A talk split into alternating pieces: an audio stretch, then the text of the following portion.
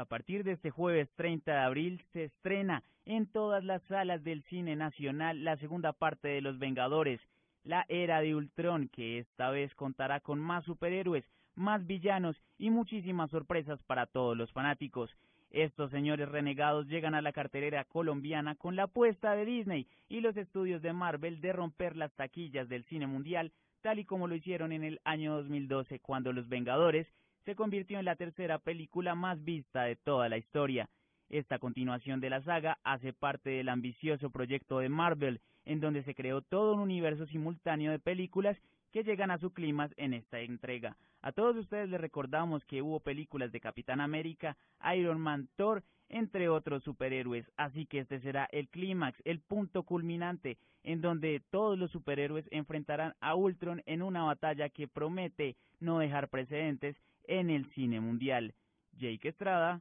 Blue Radio.